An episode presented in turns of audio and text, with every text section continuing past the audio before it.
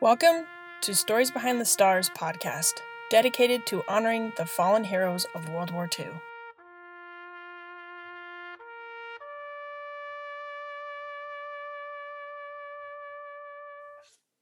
Welcome, everyone, to the Stories Behind the Stars podcast. Tonight, I have the opportunity to interview Dennis Dupras. Uh, he's in Alaska. And so, with that, would you go ahead and introduce yourself and tell us a little bit about you and how you found the project? Hi, my, my name's Dennis Dupras. I live in uh, Anchorage, Alaska. I've been in Alaska for almost or around 25 years. I came up with the Army and I stayed. I was in the infantry up here as a platoon leader, and I was an enlisted soldier before that. So, and uh, the project, I happened to be at work and listening to uh, some podcasts on my uh, phone, and I just came across this one. And I emailed Don and started working. So, my dad said that you focus mostly on Alaska uh, fallen. So, can you kind of share with us some of the fascinating research that you've been able to discover? Uh, I, I, I have like three or four projects. My primary ones are Alaska, um, Alaska based, the Battle of Attu out in the Aleutian Islands, and then the Aleutian, the war in Alaska and the Aleutian campaign in general, which lasted from June of 42 to uh, the close of the campaign in August 43 when they recaptured Kiska. So it's about two to three years of campaigning and involves at least one invasion and a lot of fighting on Attu and a lot of air and sea action in the Aleutians. And, and there's a family connection too. My wife is from the Aleutians. She's an Aleut. And um, her home village was bombed, and, and uh, the PBYs used it as a base to attack Kiska after the Japanese invaded. So there's a there's a there's a family connection too. And uh, my old regiment, when I came up to Alaska, was the 17th Infantry, and they fought on Attu. So not very many people I feel like are very familiar with what happened there. So um, in your research, what are you finding is is stuff that people just don't know about? Well, in general, I mean, it's not a well-known portion of the campaign for a lot of uh, of the war for a lot of reasons. One is the military kind of downplayed it because it didn't. It was kind of embarrassing. The Japanese put took part of the U.S. Ter- U.S. territory, and um, the campaign didn't go so well initially. Um, but some of the things people don't know is the Japanese did capture two American islands. Uh, a village was captured and carted off to Japan.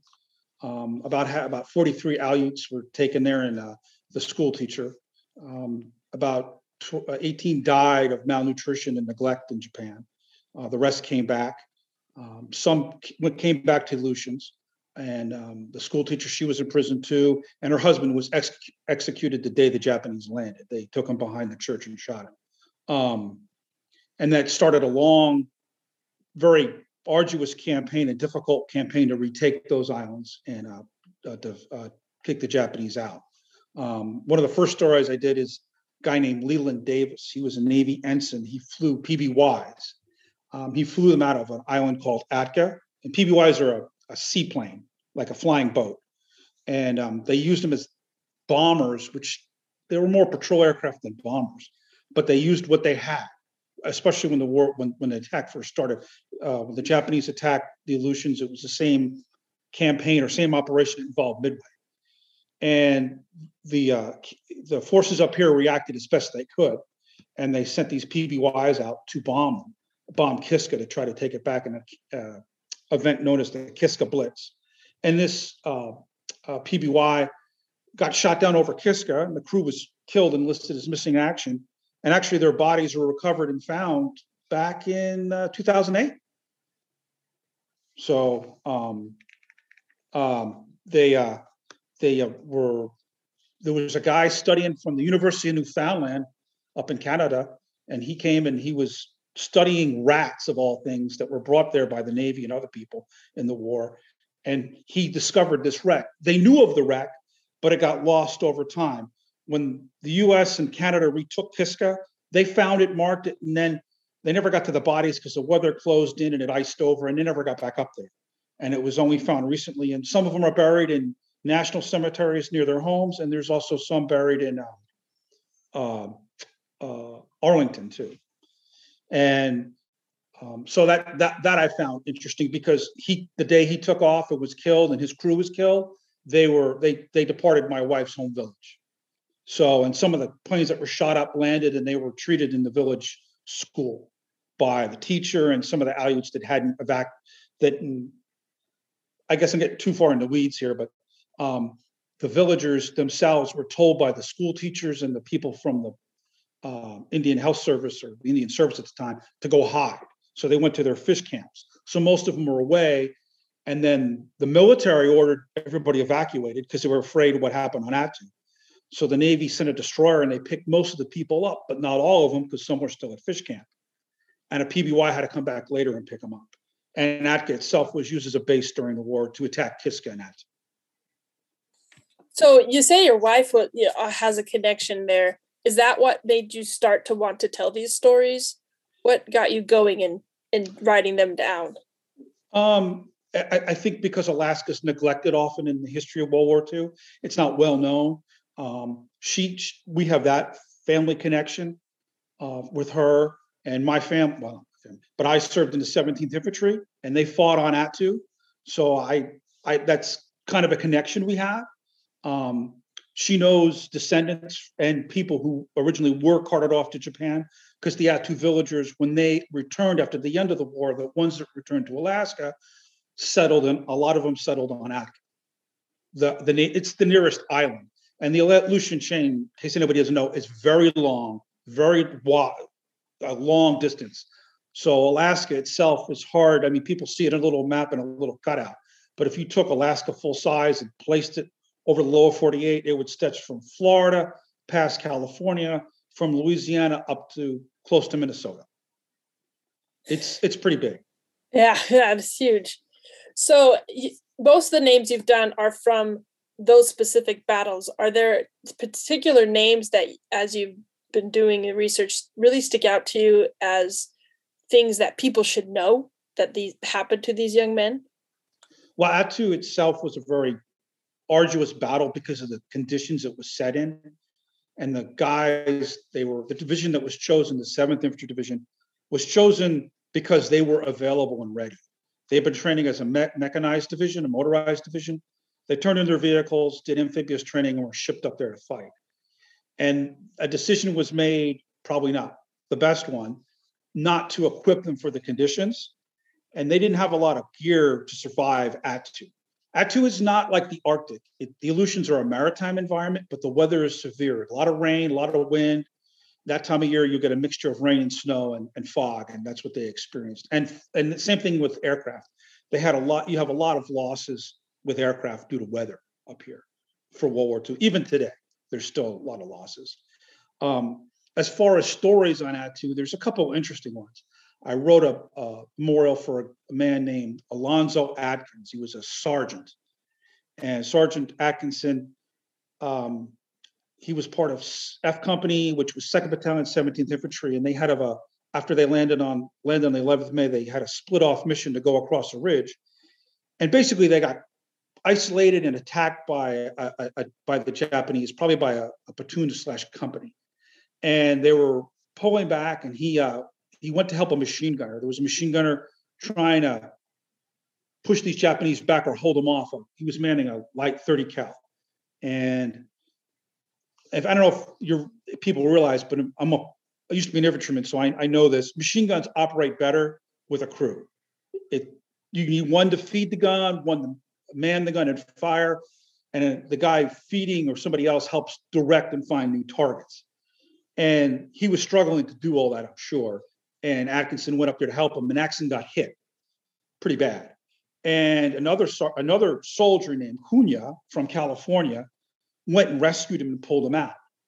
The connection is both Cunha and Atkinson were both posthumous recipients of the uh, Distinguished Service Cross, which is second highest award the Army can give, next to the Medal of Honor.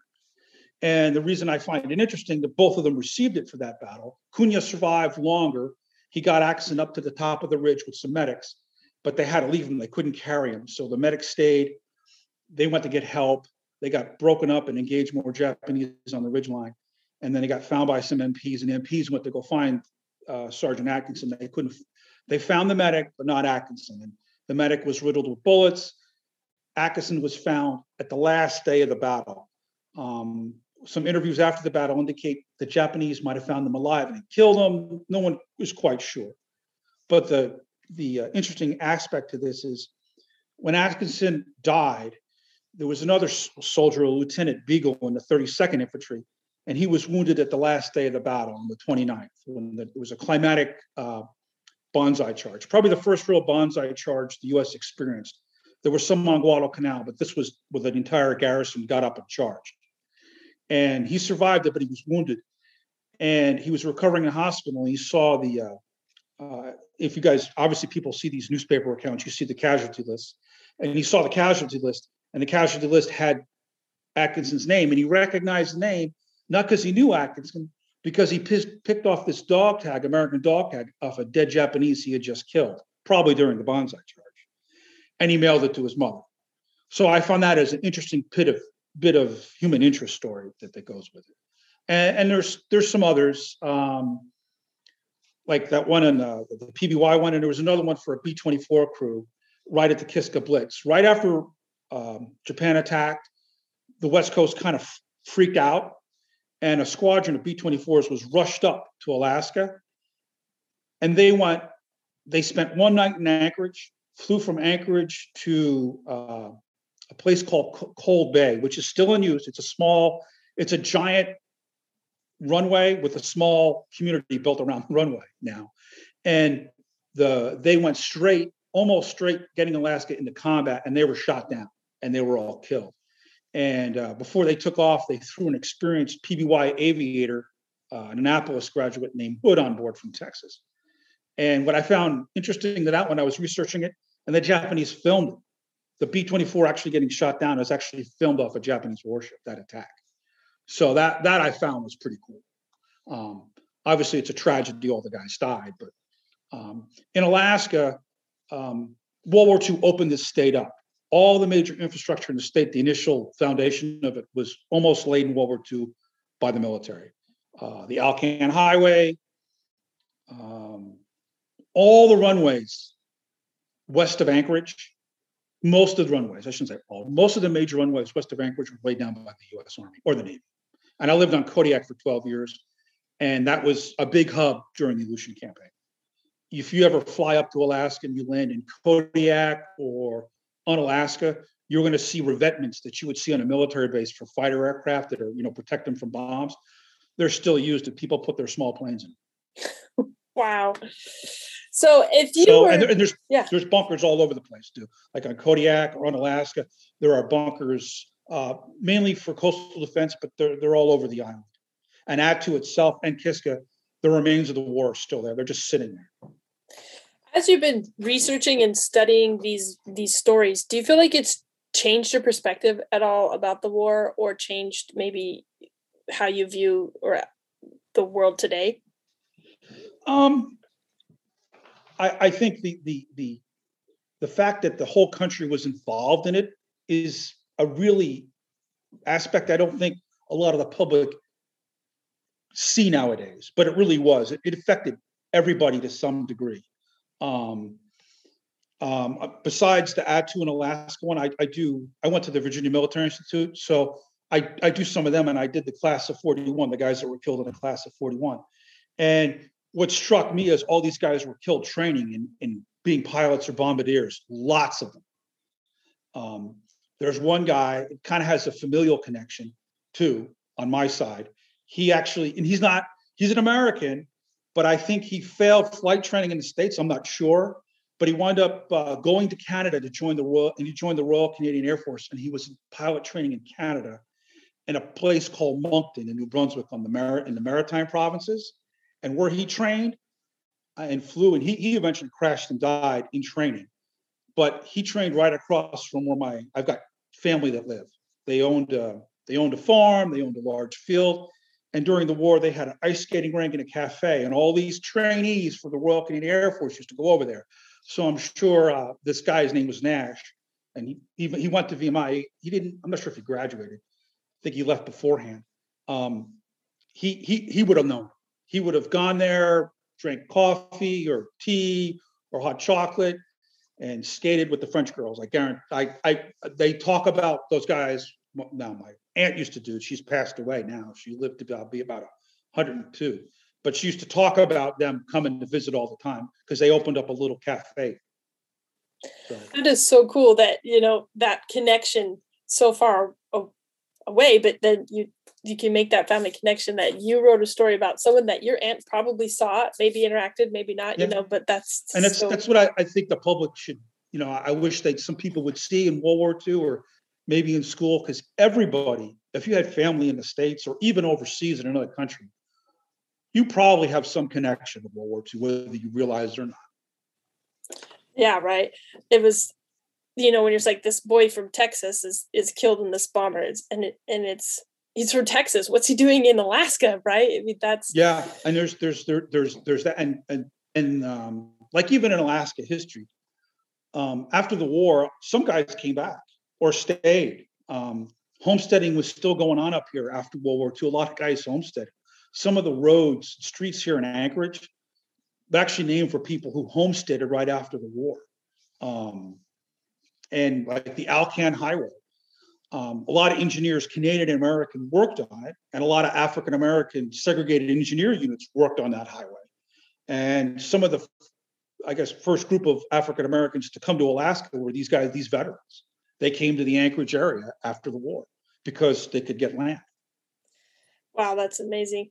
It's and to really see the in the fine details how the war just changed everything in America. Everyone, not it impacted us. So if you um, if you could tell anybody who's thinking about joining or signing up and, and being a researcher, one thing, what would you tell them?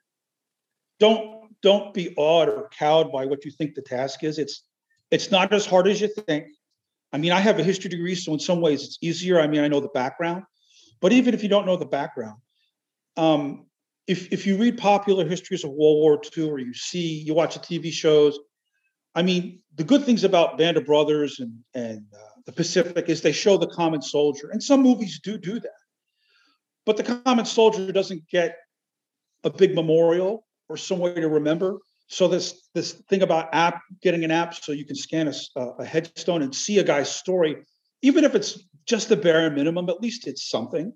Because um, a lot of guys, you know, they didn't have anything, and a lot of these guys were poor. In general, when I do this research, um, how do I, the infantry guys, if I find a photo, I'm like, yeah, I got a photo. Most of these infantry guys, there's nothing. I'm lucky I got something from Cunha and Atkinson. There were photos. And sometimes when you get into this, you, you start, you know, I go to find a grave. That's one of the first places I go to. I know some, a lot of people would know that if they're into this already. And sometimes a path has been worn for you already. There's stuff there. I Like, and I can tell if there's something a little there, I'm going to find more. If they went to college, I find more.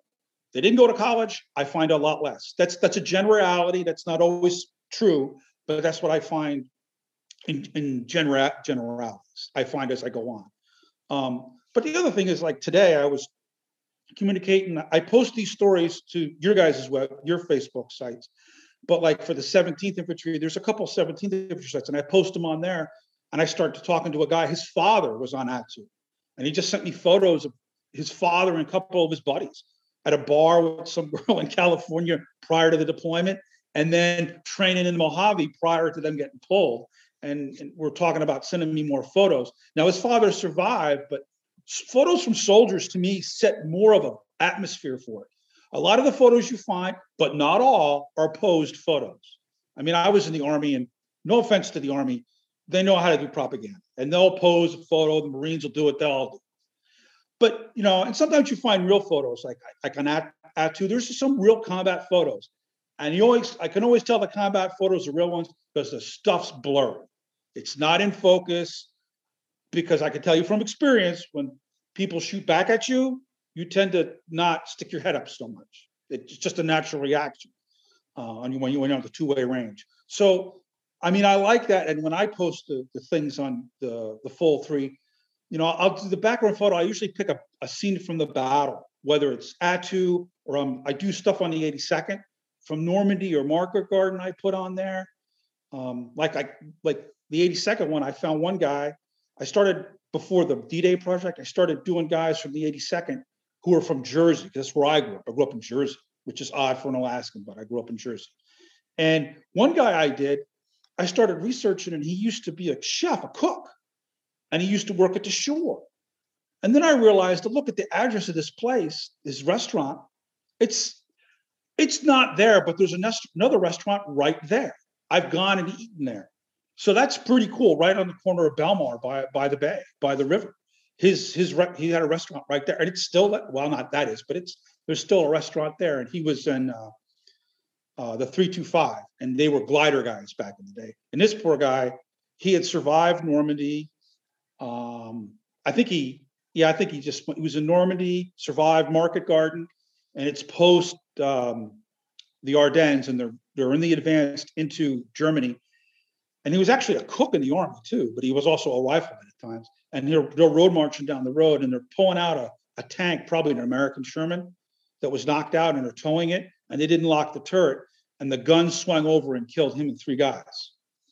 So there's a lot of guys, you know, we all think of the guys killed in action or died of wounds, and, and we should, but there are a lot of guys killed in training accidents, accidents in general, negligent discharges, um, there's another thing I did because this research leads to other things. There was a, a vessel, it's a Coast Guard supply ship in World War II, and I can't remember the name at the moment, but it was like in late portion of the war, uh, offloading supplies in, in Guadalcanal, and there was Army stevedores working on, on it, probably another African American unit, probably. But something happened, and there was a massive explosion and killed everybody on board the ship and 60 stevedores and one guy on shore. Some of the officers survived because they were on shore doing some paperwork, but only two guys from the ship survived. It was the largest Coast Guard ship fatality in its history at one time. And I want to say there's 60 stevedores and 120 some odd coasties that were killed in an in, almost an instant. And two guys survived and they were floating on the bow. So that that that's something I don't know if I'll ever get to, to, to tackle that one because these lists, if you start looking at like the ones for Attu, are pretty long. It's like 500 guys were killed on Attu, and they were buried in two different cemeteries at one time, and that's where I started my list. And um, I, I go from there. Right now, I'm using a book written. It was from an article in the Infantry Journal in 1944, and it was all these interviews guys who fought in Seventh ID on Attu. And basically, every name I cross, it's talk about a guy who was killed. I go and see if I can find that name in the list from uh, one of the cemeteries, and then I try to write a memorial. At least because you know how I know how he died. Because if you do the research for the infantry guys, you find that um, hospital card for the army guys, and that's I'm not sure how that worked exactly. I can tell you how it works now, and I think it was probably similar. It was a casualty card, probably at battalion aid station, because even now you probably bring the deceased guys to the aid station and that's probably where it was filled out. And um, it's not much. And it didn't say how he died or what last minute the firefight was, but at least with this some research I have, I, I that one little book, um, I can at least tell the last part of their lives. Or um, like I did one recently, a guy named uh, Clevesy. Clevesy, there's a pass on Attu now called Clevesy Pass, named after him. When they tried to retake, they tried to seize this pass in the mountain, which are a pretty significant key terrain in, in Attu. And um, his, he's from Massachusetts. He's an officer, though there's not much on him. But his name, whenever you read anything about Attu, always comes up because it's significant terrain. And him and several other places on Attu are all are named for them. They were killed trying to take these places. I've really enjoyed listening to these stories because um, I I don't know a lot about Alaska, and I think that's sad part about you know a history that we've told and i really really appreciate the research that you've done and hopefully you'll write a book or or we'll get more podcasts out and well, about what well, you're doing. and, and, the other thing i'd like to say is other people I, I, I, try to read all these stories. I can't read them all. I, I don't get to them all but the ones that are posted on facebook i try to come back every so many days and read them and there are people who really really do some really great research um, Lowell Silverman is, is one. I'm going to give a shout out to him because I read his stuff and he's got a website on his uh, father's uh, medical hospital unit. It's, to me, I'm very impressed with that. And the great thing about it, it gives somebody a personal connection because maybe your grandfather, your great uncle, it gives them a connection to it. Um, there's a lot of great stories in there, and other people as well. There's a guy I can't remember his name right now, but he to me he specializes in bomber. At least he seems to a lot of his stuff is bomber crewing, and his stuff is. Re- I, I realized whole when I was reading them, I go, oh, I got to find these serial numbers of these aircraft, and then you get the aircraft reports, and I learned more from reading his stuff than than than anything else. And then it helped me when I do hit aircraft, look for the Navy bureau number or Army aircraft, the serial number, and then how to look stuff up. You can get stymied, but if you keep at it, you can find things. So I, that's what I find interesting. You, it's amazing how much of stuff has been paved for us. It's just finding it. Like even those French websites. I, speak a little French. It's, it's not very good, and it's not uh, français français as we say. Uh, je parle chiac français, but I, I, can read it a little bit, and their stuff is very good. Um, sometimes it's a little off, and the translations doesn't go well. I mean, the, the, they, they try to honor the soldiers, um, and, and, it, and, it, and, it, and I can tell that. I go in French, it would sound nicer, but in English, it, it gets a little a little clunky. But anything can get a little clunky. I've used some of their sites too, and there's one um, French site and it gives a big schematic for the whole airborne portion of Neptune. Um, aircraft layouts, serials, uh, a lot of the pilots in command or the commanders of the flights. I wish I had the chalks. That would be really great. The chalk order, the manifest, that would be really cool too. Same thing for the gliders. I was just really recently doing something with the, uh, one of the glider, uh, the 325, and uh, and their gliders. And like this guy was killed on the sixth, but most of 325 didn't hit the ground until seven um, for Normandy. And he was obviously to me, he had to be, uh, how I say this, advanced party. He was probably grabbed, he was staff sergeant. He was probably grabbed with a couple other guys to be extra security for division headquarters or something. And his glider didn't make it. His glider came apart. He was in a horse glider. So it's, and sometimes you have to do supposition. And I'm really careful, you know, does it make sense? Does it historically make sense? Or was this the common thing? and then I'll use it or, or and I'll state it supposition or some way that this most likely was how it because sometimes you just don't know. Like the Normandy guys, the guys who jumped in, they might have been killed in a firefight that night, but you don't know. It's not necessarily stated. They might have died in the water. They might have landed in the water in a tree and got shot up. They don't. You just don't know. And that's the problem with infantry things. You just the guys, the action's too much, too frequent. So you might get something out of a morning report if you have access to that. And that's not easily found online. I know some people have that stuff, and I'm very impressed they do. I live too far away to visit the National Archives. So, and I try to do this as inexpensively as possible. So I get, I use what I can find. So, and, well, and you know, it's history of, to fill in the rest. It's kind of what they did in Alaska. They did, they used what they could find. You know, they script, they were, you know, fighting with the best they can with a little bit of, you know, supplies they had. So, yes. Um, well, we really appreciate the work that you've done, and um, I really excited to see more of the stories you have coming out, and and what you've been able to accomplish so far is pretty impressive. So, um, do you have anything else you want to share with us, or any?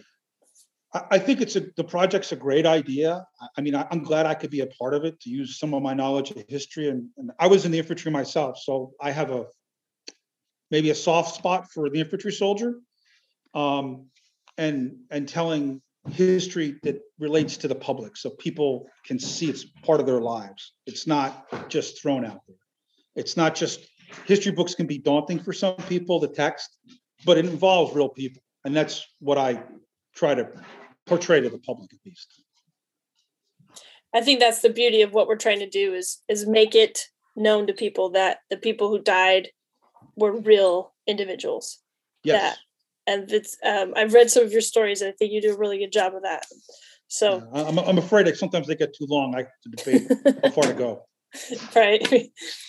All right. Thank you so much for your time, and and uh, if you're interested in learning more about stories behind the stars, then you can go ahead and visit our website or um, check out um, the links in the description. Thank you for listening. If you're at all interested in volunteering or just want to learn more about our amazing project, please visit us at www.storiesbehindthestars.org.